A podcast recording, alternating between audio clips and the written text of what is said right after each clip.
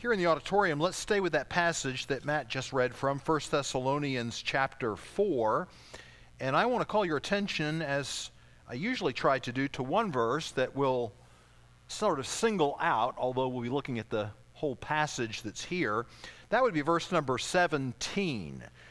And so look at 1 Thessalonians chapter 4 and verse number 17 where he says this uh, Then we which are alive and remain shall be caught up together with them in the clouds to meet the Lord in the air, and so shall we ever be with the Lord. Give you just a little hint as to why that verse is singled out. Notice the phrase caught up. Caught up. And maybe we don't pause so very much sometimes on just a word or two, but that one has particular significance. All certainly isn't the whole message, but has particular significance in what we're going to be looking at today. So let's look to the Lord in prayer, and then we'll look at God's Word. Dear Heavenly Father, we thank you for each willing worker and each participant in the service today and each person who's in attendance. Father, we are grateful for the privilege of service, and you have given to each of us a high and holy calling to love you, to honor you, and to appreciate your soon appearing. We thank you that the Lord's table gives us the opportunity to focus on your first coming and why you came into this world, because it is a faithful saying and worthy of all acceptation that Christ Jesus came into the world to save sinners. And thank you, Father, for the truth of the gospel that has been brought home to the heart of each of us who knows you by the power and convincing ministry of the Holy Spirit. That Christ died for our sins according to the Scriptures, that he was buried, that he rose again the third day according to the Scriptures and now, Father, thank you for the blessed hope that you've given to your church that Jesus is indeed coming again soon. We pray, Father, that that would be something that we are reminded of, that be something that influences our lives. We know that there is great interest, even amongst people who don't necessarily claim Christianity, in the topic of the last things and Bible prophecy, these types of things. And we know, Father, that to be curious about those things is natural. But we do pray, Father, that we will have more than that as believers, that we will love your appearing, knowing that we have the opportunity to lay eyes on you for the very first time in that sense. And we just pray that you will help us to love the rapture and the second coming of the church most because we'll see you. And then I pray, Father, beyond that, we will also exalt in the other great truths that are brought to bear in this passage today. So, guide, direct, and bless us, I pray, as God's word is presented today. Bless those that are handling our children downstairs. Give them great wisdom. Thank you for our nursery workers. Bless those that are working in the audiovisual area. And uh, we just thank you for each person's ministry here today. In Jesus' holy and wonderful name, amen. Well, I sort of already pulled my punch just slightly, and I'll, so I'll reiterate again.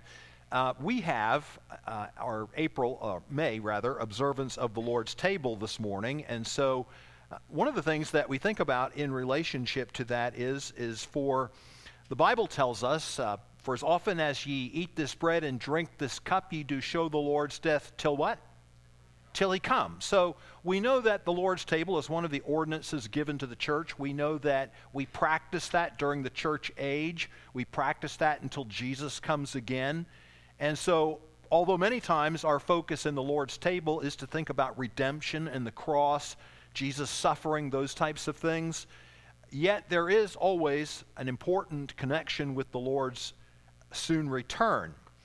Now, beyond that, I want to draw something else to your attention. In the evening, we haven't been with it for a while, but in my evening series, I've been dealing with a, a sermon series entitled Great Doctrinal Themes of the Bible.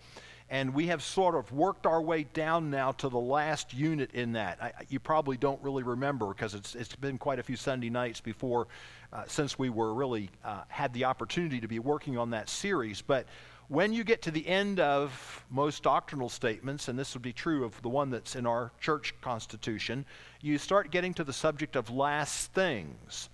And so I'm going to pick up on a title in that last unit when I start this tonight um, What to Believe About the Future. But there are eight different messages that I'm going to be bringing as a part of that before we conclude that Sunday evening series. And actually, if I were doing it all on the Sunday night, the first one would be the subject that I'm going to talk about this morning. And so I'm actually going to start it this morning, and we're going to deal with another subject tonight the judgment seat of Christ. But the topic before us this morning is the rapture of the church. The rapture has been in the news recently. I'm not sure if you focused on this, if you saw this, but we had on the 23rd of April another failed prediction about the rapture. So if you didn't pick up on this, I'm going to give you a little bit of the story as it was reported in the news. This particular story appeared in Fox News and was later picked up by the New York Times, I'm sorry, the New York Post. And the title of the article was this April 23 is the latest kooky prediction for the rapture. You can tell right away the church gets a black eye every time something like this happens. But here's the first part of the article, if you didn't catch this, to kind of know what I'm talking about this morning. The end is near. The world will cease to exist on April 23, according to a prediction that has some laughing, some yawning, and yet others making preparations that could leave their li- lives in shambles. The warning about an upcoming rapture from numerologist David Meade follows a long tradition of end of days predictions. A little later in the article, it says this what Meade said. Meade's recent rapture warning marks the second time in less than a year that he has warned about the end of the earth. Last year, Meade said that the end was imminent. The end has failed to come many times previously, as well, with predictions going back at least to the Revolutionary War. Meade based the April 23 coming of the rapture when conviction holds that believers will be absorbed into the heavens while non believers are left behind and die over a period of about five months, on the premise that the sun, moon, and Jupiter, which supposedly represents the Messiah, will be in Virgo. Virgo is said to represent the woman from the biblical passage. Well, the article goes on to great lengths, but that's at least enough to sort of get you uh, up to speed if you missed those stories or didn't look into it. So this morning, I thought it would be a good occasion. Do this in the morning service. We'll just sort of kick off what's going to happen over a number of Sundays in the evening services by dealing with a, a rather specific part of this, and that is why the rapture didn't occur on April 23. It's a great opportunity in general for us to brush up on the rapture, to be sure that we're current and in our thinking about this and thinking about the rapture. It's a great topic to talk about.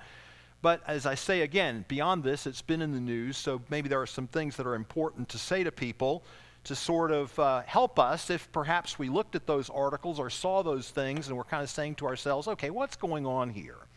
So I have three questions that I want to put before you this morning in the development of this. And first of all, is what is the rapture? So if you receive that question from someone, what is the rapture? How would you answer that question? Now maybe you'll begin to see why I wanted to focus on 1 Thessalonians 4:17, which talks about believers being caught up together with them in the clouds. Because at the first part of this, one of the things that I want to say, so in case you might be caught off guard by this, and this might sort of uh, befuddle you if you were having a discussion with someone, is rapture is another one of those terms like Trinity that helps us to have a name for a teaching that we believe is in the Bible that accurately reflects what the Bible teaches, but the specific term itself is not in the Bible. So you can't find the word Trinity in the Bible, but what's important is not whether the term is in the Bible, it's whether the Bible teaches that, correct? Same thing is true about the rapture. Nothing wrong with using a term that helps us to name a doctrine and helps us to draw attention to what we believe that doctrine teaches. What's important is not the name so much as whether or not we're actually teaching something that is in the Bible. So, is the Trinity in the Bible? And we certainly believe it is. So, we have a good word that's come to be used. And is the rapture in the Bible? And we certainly believe it is. And we have a good word that we've been able to use. Where does it come from? That's kind of what I'm heading towards. It's not technically in the Bible. Well, it comes from a, a Latin word, and most of us don't know much Latin. Anybody study Latin in school? Just curious. Okay, good. I had three years. so, I mean, you know, it, it, touches a common chord. I can remember doing all that. And uh, we had a teacher that was pretty insistent that you learn it and learn it right. So, yeah, that was back 100 years ago. I don't know if they offer it very much in schools any longer. But the, the Latin word, you'll hear it right away, sounds like rapture. And that's the reason because that's where rapture comes from. And the Latin term is rapio and why that's important is because in the Latin version of the Bible, that's the word that was used to translate 1 Thessalonians 4:17, where we see it right here. Look down again at your Bible. Then we which are alive and remain shall be caught up. That's the word, caught up. Caught up, snatched away. Now, you say, well, Pastor, wasn't the New Testament written in Greek? And yes, that helps us to know too, because although the Latin translation was from the Greek, now we come back to the Greek word, and I'm not going to bore you with a lot of technicalities. There's a real purpose for this. Actually, the term in the New Testament in the original language is harpazo. Why that's important is because I'm going to be able to tell you something that for some of you, right away, you might be able to say, okay, I know more about that word than I thought. Others of you are going to say, never heard that before. But actually, harpazo, it means to snatch away, to seize, to catch away. And in Greek mythology, you actually had a creature in Greek mythology. I know most of us aren't students of that. I don't profess to be either. I know a little something about it. I think touching base with it helps us understand the meaning of the term. But you had in ancient Greek mythology a creature called the harpy. Anybody ever heard of that before? Okay, good. A couple people have. And so if you put it in the plural, you have the harpies. Now, most of us today, when we think of somebody harping, uh, that's kind of a, a, little bit of a negative connotation. Someone plays the harp, that's a little different, but someone harping is a little different. But the harpies are different altogether again because they were half bird, half human. What a horrible concept. Half bird, half human. And they would swoop down, so you kind of get the idea, and they would snatch away and catch away people who were ultimately destined to be tormented and to ultimately wind up in the place that Greek referred to as Tartarus. I know you've heard that term before as well, but that was essentially the place of punishment. Our term, we would think of that as hell, but we're not so much worried about Greek mythology. We just want to know what the Bible teaches. But that helps us understand this. So if these harpies, this is a negative connotation, they came swooping down, sort of like a bird of prey. You've seen this before, right? I mean, if you've ever seen a, a bird of prey swoop down, maybe this a hawk comes down, grabs a mouse.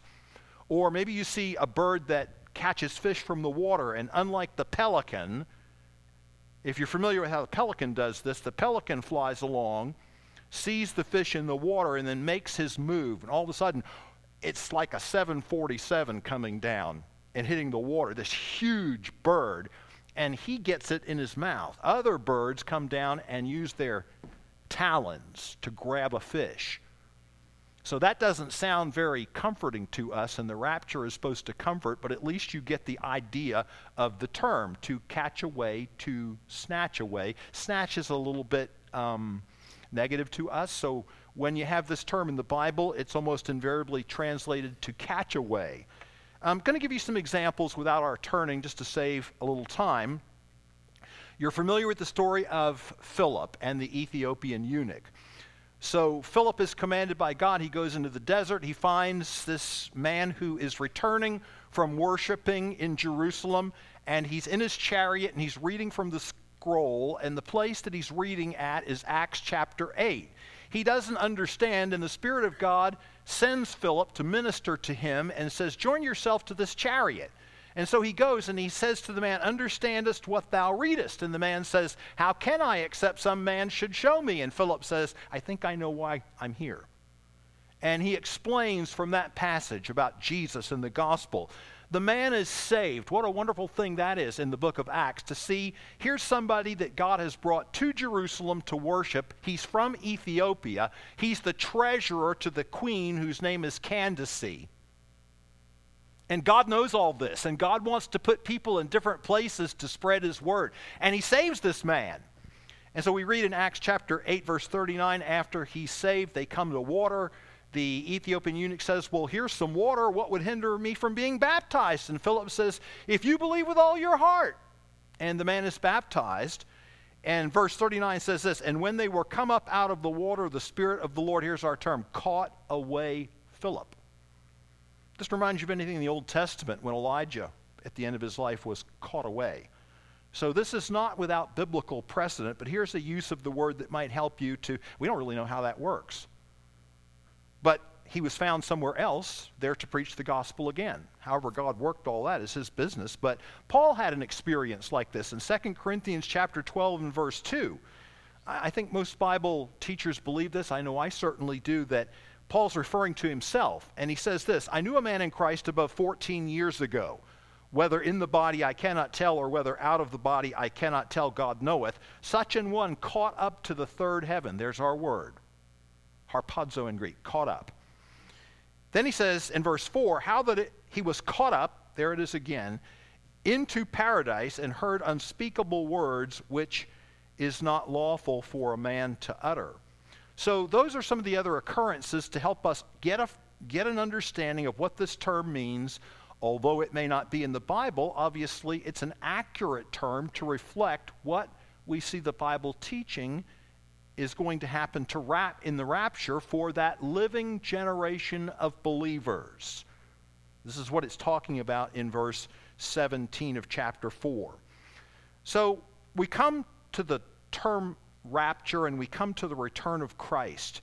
We come to the return of Christ for believers, where there's a little bit of a distinction between what I'm talking about now and what a lot of people mean when they refer to the second coming. Do you know what the distinctions are? In other words, what we would be saying, follow with me now so you don't get lost. What we, we would be saying is that under the broad terminology of Jesus' return or his second coming, you actually have two phases in this. You have the rapture of the church, but you have when Jesus actually returns to the earth to set up his millennial kingdom.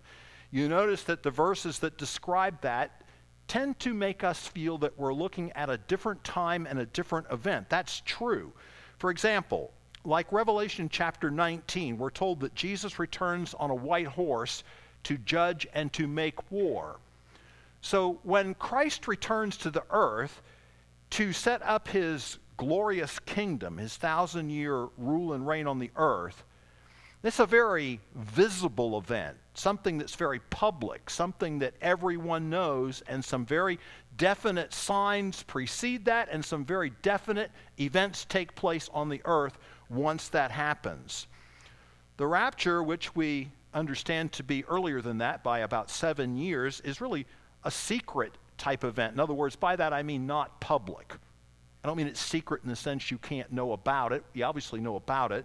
I mean that it's just not a public event. Believers participate in this. Verse number 17 says, in the clouds. And the other is quite public. For example, listen to this from Matthew 27 when Jesus, I'm sorry, Matthew 24, verse 27, when Jesus was talking about his return to the earth. This is how he described it. For as the lightning cometh out of the east and shineth even unto the west, so shall the coming of the Son of Man be. That'd be a little hard to hide, wouldn't it? That'd be a little hard for everybody on the earth not to be aware of. He continues later and he says, talking about signs, he says, When ye therefore shall see the abomination of desolation spoken of by Daniel the prophet stand in the holy place, then he says, Whoso readeth, let him understand. Well, so here you have an event that's described for us in Daniel chapter 9, where you have Daniel's 70 weeks. And so, if you think about this from the standpoint of what I'm trying to talk about this morning, differences between how the Bible describes Jesus' second coming in, in the sense of his return to the earth to set up his millennial kingdom. Very public. The Bible describes actual signs preceding this. So that if you were a student of the Old Testament, you believed the Old Testament, and you knew this prophecy in Daniel chapter 9, and you actually saw that event take place, it's in the news or however you're aware of that, well, you have a clue, basically, because you're in the middle of Daniel's 70th week, which means that the return of Christ to the earth can't be more than roughly three and a half years from that point. The problem with equating that with the rapture is, is that everywhere we encounter the teaching of the rapture in Scripture, it's portrayed as an imminent event whose date we do not know. So there are really no signs in connection with the rapture, but Jesus is describing this. He continues in verse number 19. Immediately after the tribulation of those days shall the sun be darkened. That'd be a little hard to hide, wouldn't it? And the moon shall not give her light and the stars shall fall from the heaven, and the powers of the heaven shall be shaken. Well, beloved, whatever that's describing, I'm not saying it's not literal, but I'm just saying whatever those events are when the powers of the heaven are shaken, obviously those are things that precede and make clear that the return of Christ to the earth is very close. And those things are accompanying or just before that, little pretty much tip your hand. Do you understand what I'm saying? And he goes on, Then shall appear the sign of the Son of Man in heaven, and then shall all the tribes of the earth mourn, and they shall see the Son of Man coming in the clouds of heaven with power and great glory. And he shall send forth his angels with a great uh, sound of a trumpet, and they shall gather together his elect from the four winds, from one end of heaven to the other. So, the rapture, if we understand all of this correctly, is an imminent event. That is, we really don't know the day or the hour. There are no specific signs in Scripture that are given to alert us to this. In fact, it is intentionally left that way, and I'm going to get to that later in the message. But it is the next great prophetic event for which we wait. And for those of us who are believers, Paul called it the blessed hope the church's responsibility is to do exactly what Paul was talking about when he talked about that in Titus 2:13 in which he said looking for that blessed hope and the glorious appearing of the great God and our savior Jesus Christ. And honestly folks, we need reminders about this, which is why it's a great thing that even though we don't talk about it that much, the Lord's table reminds us that we do this till he come Maybe, I don't know, we should have more preaching on this, but Jesus' return is something that needs to factor into our lives. Um, if Christ could return at any time, do you see the spiritual, if I may call it this, pressure that that is meant to exert on us because each day we're to be looking for that, we're to be in expectation of that event, and we're to be ready for that event, living in such a way that we are ready for the return of Christ. All right, here's the second question What will happen at the rapture? So let's take a look at that for a moment. I will tell you in advance, I'm not going to talk a lot about these events because some of them, some of these topics will form those messages that I told you I'll be bringing, the, the uh, seven more messages that I'll be bringing in our evening services about what to believe about the future. Great doctrinal themes kind of ending up with last things. But I'll name you at least, and we'll just sort of do this very briefly in survey style. What things will occur, or what will occur at the what will happen at the rapture? Three great things will happen. I hope when I tell you this this morning, you'll be encouraged. I hope you're looking forward to these things. I, I said in my prayer, I, you know, I can't help but be challenged by these things because I'm sure that none of us looks enough. None of us thinks enough. None of us watches enough in terms of the soon return of Christ. We all believe it, but what effect does God want that to have on our lives? And He gives us some things to look forward to. And sometimes I'm convicted because it's easy for me to look forward to some of the get out of here. You ever do that? I mean, I'll be so glad when Jesus comes. That's a line out of a song. I really will. I mean, when you're young, I'll tell you something, folks, and a lot of people here tonight or this morning identify with this. When you're young, you're thinking about life and you're thinking about all those things that you know life involves and that everybody wants to do because it's spread into us. We want to grow up, we want to mature, uh, we want to find our calling in life, we want to find a partner in life. So we think of marriage, we, we want to have children. Sometimes our perspective is a little worldly and we think of things that we want in life, things that possessions that we want, accomplishments that we want. I'll tell you something if you do your best to try to walk with the Lord, as time goes by, your perspective will change greatly. So you, you, maybe you have trouble accepting that now, and I could understand that because I can remember being a teenager and thinking exactly the way I just described. But I promise you, if you're a Christian and you walk with the Lord to any extent, your perspective in this is going to change as you get as you go along. Not that, that God didn't breed into us, not that God didn't make us to love those things and look forward to those things. Not that there's anything wrong with any of those things that I just mentioned. Not a thing in the world wrong with those things in the course of life. But you get to a, a place in life where you just think to yourself, you know, I know that I'm in this world, but I know that I'm not of this world. And if I don't look enough for Jesus coming, once in a while he turns the temperature up enough that it makes me think a little more about it. Makes me realize how I ought to be looking. Makes me realize how I ought to be longing. Makes me realize how I ought to be living in the light of his return. So, what three things? Well, the first is the resurrection. let's look at our passage because we're not just drawing these things out of the air.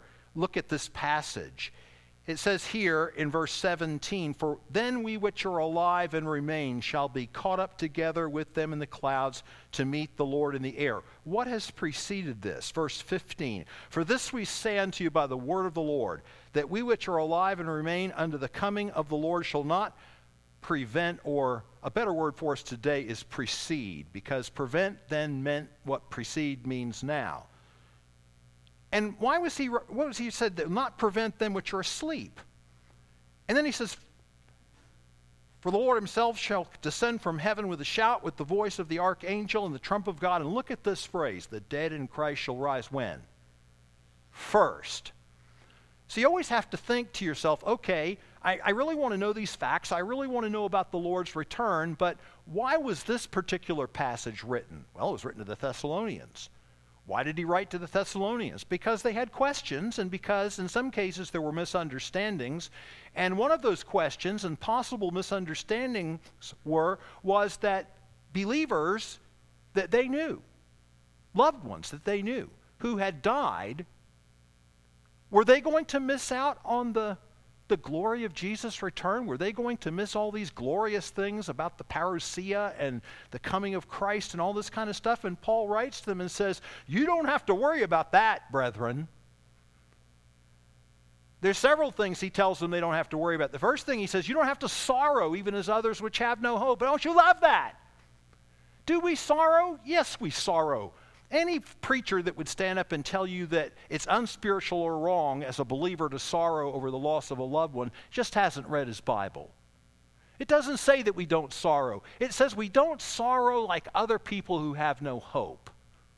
Now, these people are not going to miss out on the, in fact, they're going to have actually the premier, premier place. Where are they now? Well, we've talked about this before. Well, they're in heaven with the Lord. And you say, well, why does the Bible use the term sleep? Because it's referring to the body. And probably most people here have been to the funeral home and you've looked at somebody laid out before and they just seem to be in a repose, almost like they're sleeping. Koimeterion in Greek is cemetery and it means sleeping places. It's referring to the bodies, not the spirits. We know that's true because it says right here then we which are alive and remain shall be caught up together with them in the clouds, and so shall we ever be with the Lord. And it says, them also which sleep in Jesus in verse 14 will God bring with him. Well, f- folks, look, if, if when you go to the cemetery, that's everything. No, it's not everything. Is that true? No, it's not everything. That's just the material part of us. You heard the guy that got him into trouble one time, and he got himself into trouble preaching a sermon on this one time. He was trying to comfort people, and he, he thought of the illustration of a, of a nut. And he said, Well, he pointed to the body, and he said, Well, you see, he's here, but the nut's gone to heaven. Well, he said a little bit more, maybe, than he was trying to say when he said that, but I guess we all put our foot in our mouth sometimes and get it wrong. But the resurrection, the dead in Christ shall rise first. Now, let me make this as practical as I can. Are you going to have a part in the resurrection that is talking about here? Will you? Well, that's really the important question to ask people this morning. Will you? You will if you know Christ is your personal Savior. And that's the only way you will. Other than that, if you come on Sunday night, I'll tell you about when the great white throne judgment occurs and the resurrection of the lost, those who don't know Christ as Savior, takes place. Because it too takes place in the resurrection, takes place in two parts. The first has here is the resurrection unto life. This is what Jesus called the resurrection unto life in John chapter 5. Then he said this, and I think in reviewing that file the other day, I think we have this one in this new chorus book we're producing. I, am so tempted to sing it, but I don't want to empty the church. John 11, 25, Jesus had two broken up people, Martha and Mary. He went to Bethany and they'd lost their brother. Lazarus had died. And he said to them one of the greatest utterances that you have anywhere in the Bible, one of those great I am sayings where Jesus said, I am the resurrection and the life. You know that chorus? I, okay, I won't. I'm really tempted. I just love that chorus. I am the resurrection and the life. What does that mean? That means, He that believeth in me, even if he dies, yet shall he live. This is referring to this all believers who are not living when Jesus returns.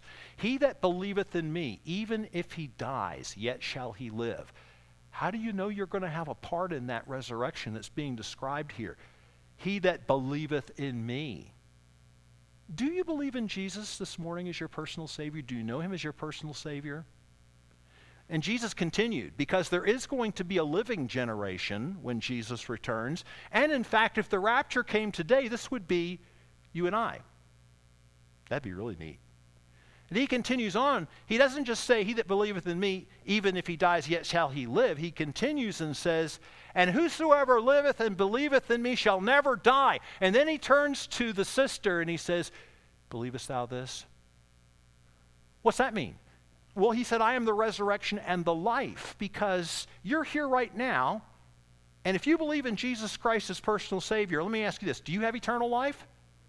Yeah, you do. You have eternal life. You have the life of God. And Jesus is saying, if you have eternal life, you will never die. Do you believe this? He's not talking about the body necessarily, he's talking about that immaterial part our soul, our spirit.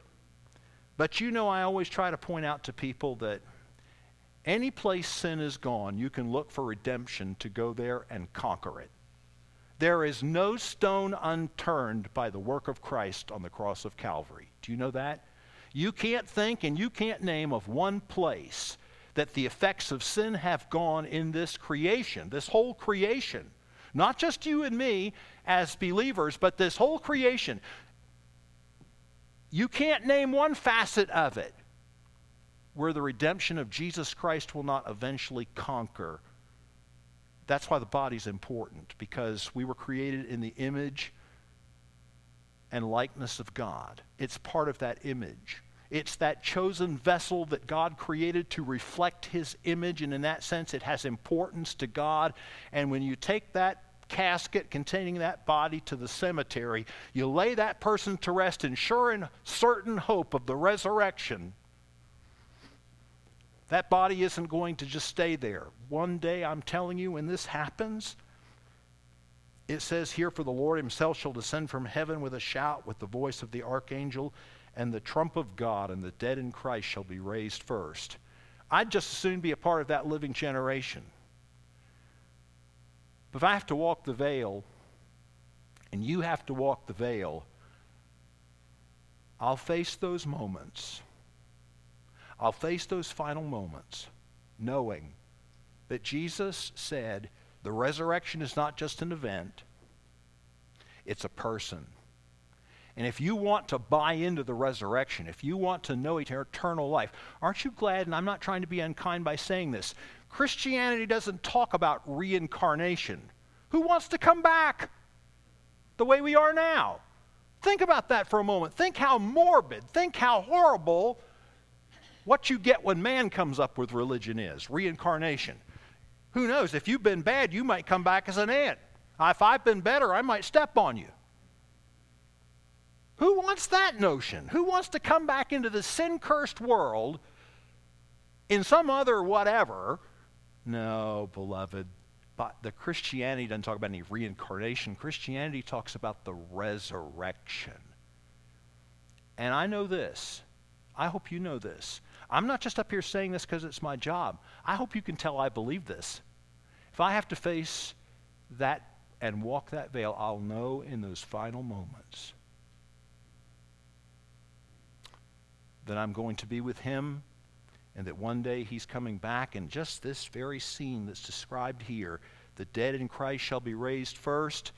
I'll be coming back. My spirit will be coming back with Jesus, and my soul and spirit and body will be reunited, and I'll have a body like unto His glorious body. That's part of this. What's the second thing that's going to happen? Second thing that's going to happen is transformation. This is kind of what I was talking about a minute ago. We're not going to just come back into this decrepit thing we've got now. That's another thing you're going to find out. I'll just sort of tell you if the Lord lets you stay on the earth for a while, you're going to find out that it doesn't get better, it gets worse. And I, I hope that's not discouraging to you. But I admire the strength that young people have because I can remember when I had that strength and I don't anymore. And I can remember when I didn't have low back pain. Everybody here's got something this morning, right? I mean, if, unless you just don't have anything yet, you will. I hate to tell you. Gonna, if you stay here, that's the way it's going to be. Because these bodies run down. Who, who wants that again? No, I want, I, want, I want one like his. I want a glorious body. And the Bible tells us about this in 1 Corinthians 15 51, the great resurrection chapter in the Bible, where Paul says this in the introduction to it Behold, I show you a mystery. We shall not all sleep. That is, we will not all die. There will be a living generation when Christ returns, but we shall all be changed. So, whether you've gone to be with the Lord, and you're a part of that resurrection when Jesus returns, or you're a part of that living generation when Jesus returns, we know we're going to be changed. That's what I want. I want to be changed more and more every day by looking at God's Word and by al- allowing the Holy Spirit to make me more and more like Jesus. But that's going to be a work in process that doesn't fully culminate until that day. Then I'll say goodbye to sin I'll say goodbye to weakness. I'll say goodbye to temptation. And I'll have a perfect instrument from which to serve God. Transformation. I'm looking forward to that. And the third is recognition. Now, this is what we're going to talk about tonight rewards, recognition, the judgment seat of Christ described for us in a lot of detail in 1 Corinthians chapter 3, verses 10 through 15. That'll be tonight. Let's ask the last question What why have rapture predictions failed? So, why did David Meade go wrong? How did David Meade go wrong? How did Harold Camping go wrong? And a whole host of other people. Well, the answer to that question is simple. It's the verse you have in your bulletin this morning. We either believe it or we don't. We either submit to it or we don't.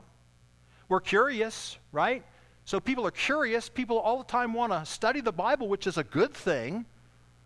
But, you know, you have to stop where the Bible stops. You can't superimpose your curiosity or your you think you have some special insight that no one else has had. You're always in trouble when you go that way, you know.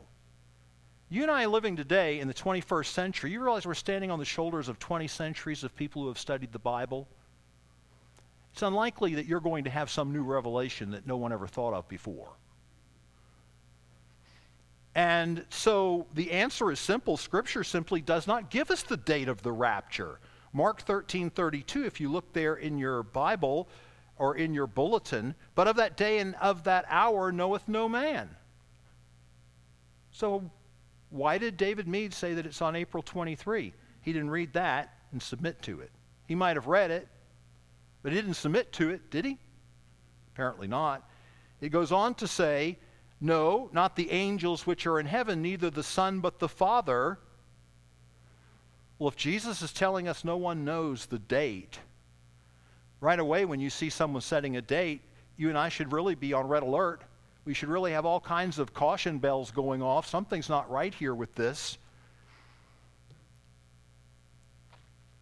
So the Bible simply doesn't tell us. In another passage in the New Testament, in Acts chapter 1, the disciples were asking, Is this when you're going to restore? This is Acts chapter 1 now, after the resurrection, during that 40 days that he was with them on the earth. They were curious, just like you and I are curious, and they said, Hey, is this when, because Jesus was glorified, he had a resurrection body, resurrected body, and, and they, they had a lot of questions. I mean, they had a lot of questions when he was with them during his earthly ministry and questions are not wrong. So they said, Hey, is this when you're going to do this? Because we got it all wrong before. We thought that you came to set up the kingdom, and you kept telling us, No, I'm going to Jerusalem. I'm going to suffer at the hands of men. I'm going to be betrayed. I'm going to be crucified, and the third day rise again. They got it all wrong, and he kept trying to tell them, and they didn't get it until after the resurrection. So they had a good question Hey, is this when you're going to do it now? All right, the cross is past. Are you going to do it now? You, is this when you're going to restore the kingdom to Israel? And he said, this. Don't you love this answer? And he said unto them, It is not for you to know. Is that true or not? It is not for you to know. Okay, I want to know, but he says it isn't for you to know. All right, let me ask you a question. Is there some things you'd like to know right now? And I'm not even talking about prophetic things. There are some things you'd like to know about life? Are there some things that you have the question why about? I think everybody does. There are a lot of mysteries in life. God doesn't always see fit to show us his reason behind many things that he does. He asks us to trust him, and it ain't easy. Well, he told them it's not for you to know. So we either believe that or we don't. He says it's not for you to know the times or seasons that the Father hath put in his own power. And so what are we left to do?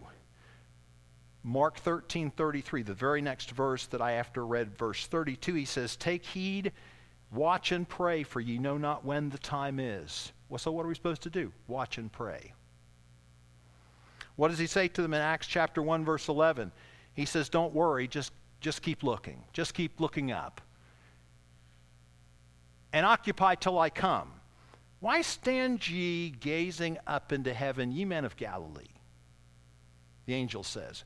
Why are you standing there gazing up into heaven? There's work to do. Didn't he just give you the Great Commission in verse 8? So why are you standing here gazing up into heaven? Didn't you get it? He told you that it's not for you to know the seasons.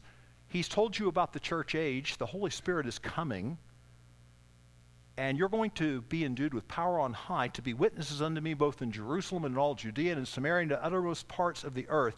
But then he gave them the promise that everyone he holds so dear. Why stand ye gazing up into heaven? This same Jesus, which is taken up from you into heaven, shall so come in like manner as ye have seen him go into heaven. We're not told to worry, we're told to expect, not to gaze. You know, there was a little girl, I wanted to tell you this story because I, I read this and I just said, you know, sometimes little kids, they really get it. And some kids, sometimes kids get it better than us as adults do. We as adults do. So there's a story about a little girl, and she had gone to church one Sunday morning, and uh, she heard about the rapture at church, maybe like a little girl might be here this morning and hearing about this and wondering. And she went home with some questions, as children often do. And so after church, she said, Mommy, do you believe Jesus will come back? Yes. Could he come today? Yes. In a few minutes? Yes, dear. Mommy, would you comb my hair?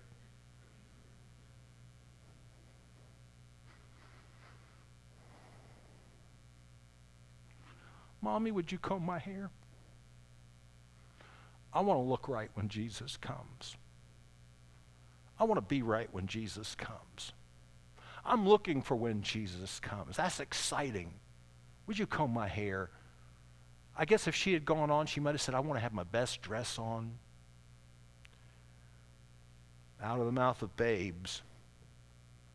So, in conclusion this morning, why did the rapture not occur on April 23.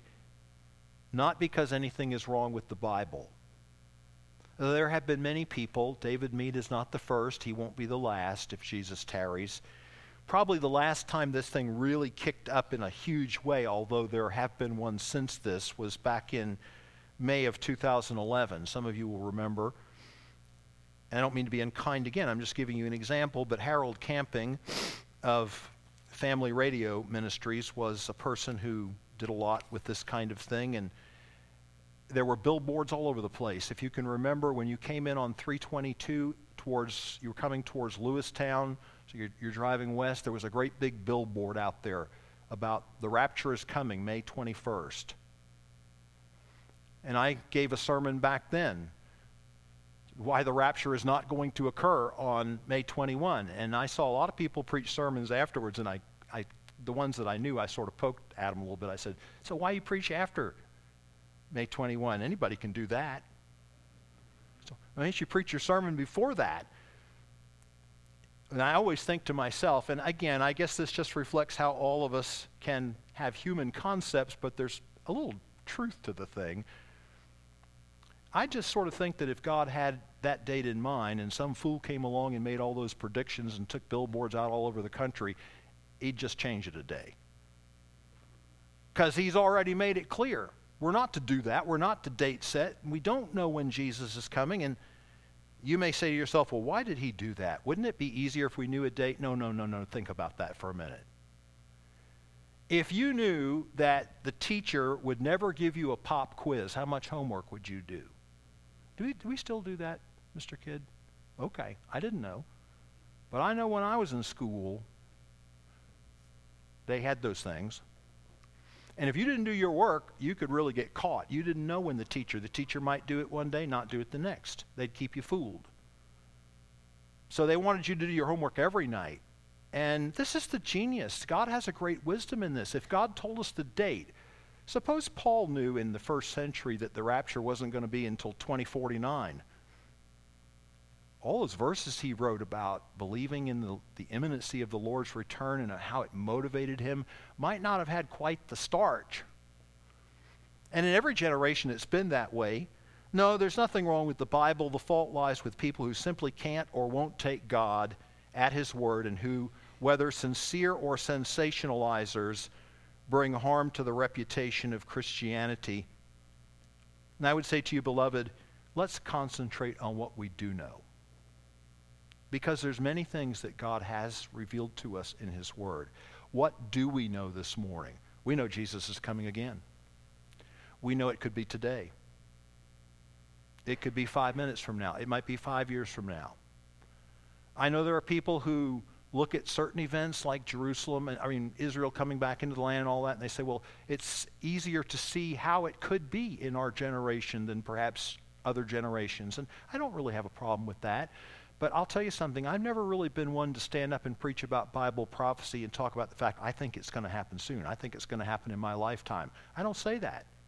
I'd like to see that be true, but I don't say that. I just resist the temptation to go there because the Bible has told us.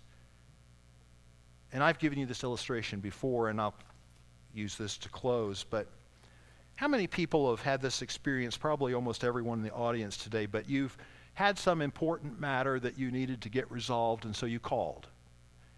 And you figured out they really don't want to talk to you. They've got all these phone menus, they've got all these ways to dodge you. You've got to have half omniscience to figure out how to get through the firewall they have.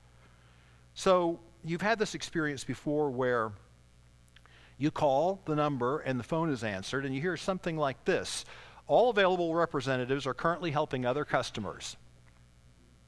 But your call is important to us. Please stay on the line, and someone will be with you shortly. Did they lie? Depends on your experience.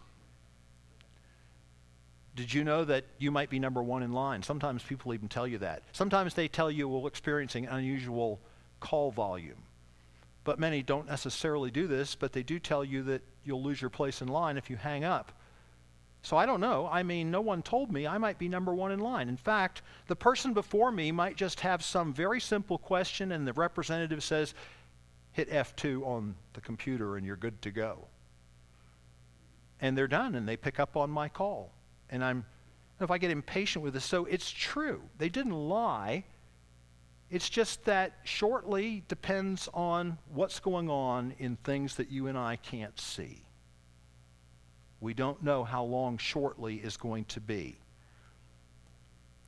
And so you might be number five in line, but you still don't know how long five calls will take. You might get there and they might say, You're number five in line, but you say, Oh, it's going to be 20 minutes. I'm talking to the government. No, that would be 20 hours. But you really don't know that. You don't know how fast those calls are going to go before you. And so what do you do? Well, you sit there and you say, Well, I got a phone that lets me put this on speaker, so ever done this before? Oh, come on, you have. I know you have. I have. Put the phone on speaker, and I Well, I can hear that. And I'm waiting, and the phone's on speaker, and it's playing this music, and every so often they interrupt to say, Your call is important to us. Someone will be with you shortly. But I've got other things I can do, so I might send someone a text. I might look at an email. I might look at some papers on my desk. But you know, I got to keep my ear on that phone because if I don't keep my ear on that phone, I might have waited by 20 minutes. Somebody picks up, hello, hello, hello. What if I decided, you know, this is going, going on forever. I'm going to the men's room. They get back and the phone's going burp, burp, burp, burp, burp, burp, burp, because I wasn't there. And beloved, this is sort of how it tends to work for us. We really don't know how long it is until Jesus comes. But we know He is coming soon, and He wants us to pay attention while we occupy.